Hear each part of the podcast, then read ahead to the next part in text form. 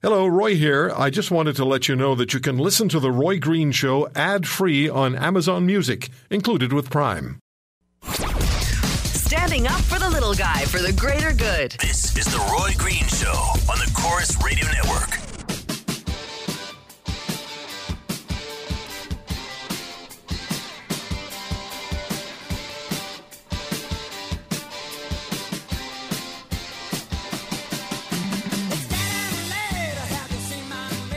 Follow me on Twitter at The Roy Green Show. At The Roy Green Show. Tweet me and I'll read some tweets on the air. Email roy at roygreenshow.com. We're on Facebook, of course, and there's my blog.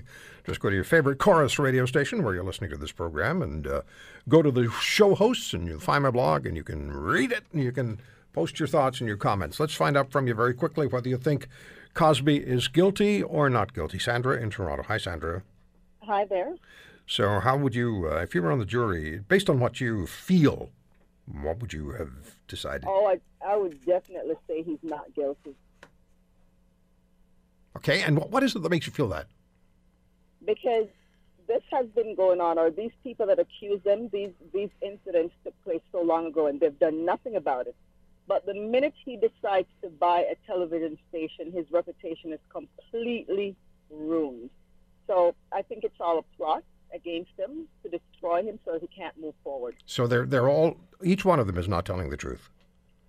Um, you know what? I'm a woman, and if someone assaulted me, I would do something about it right away. I wouldn't wait what 20 Okay. years later to, to jump on the bandwagon of everyone else. Okay, Sandra, thank you very much. I want to get some more calls on as quickly as I can. Joanne's in in Edmonton. Hi, Joanne. Thanks for the call.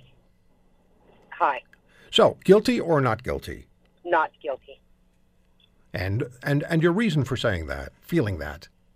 Well, I feel that they have to um, prove first that there was a drug used, and if there was, and they were unable or unconscious to have consent, then how would they know that they were assaulted if they haven't proved that there was a drug used in the first place? All right.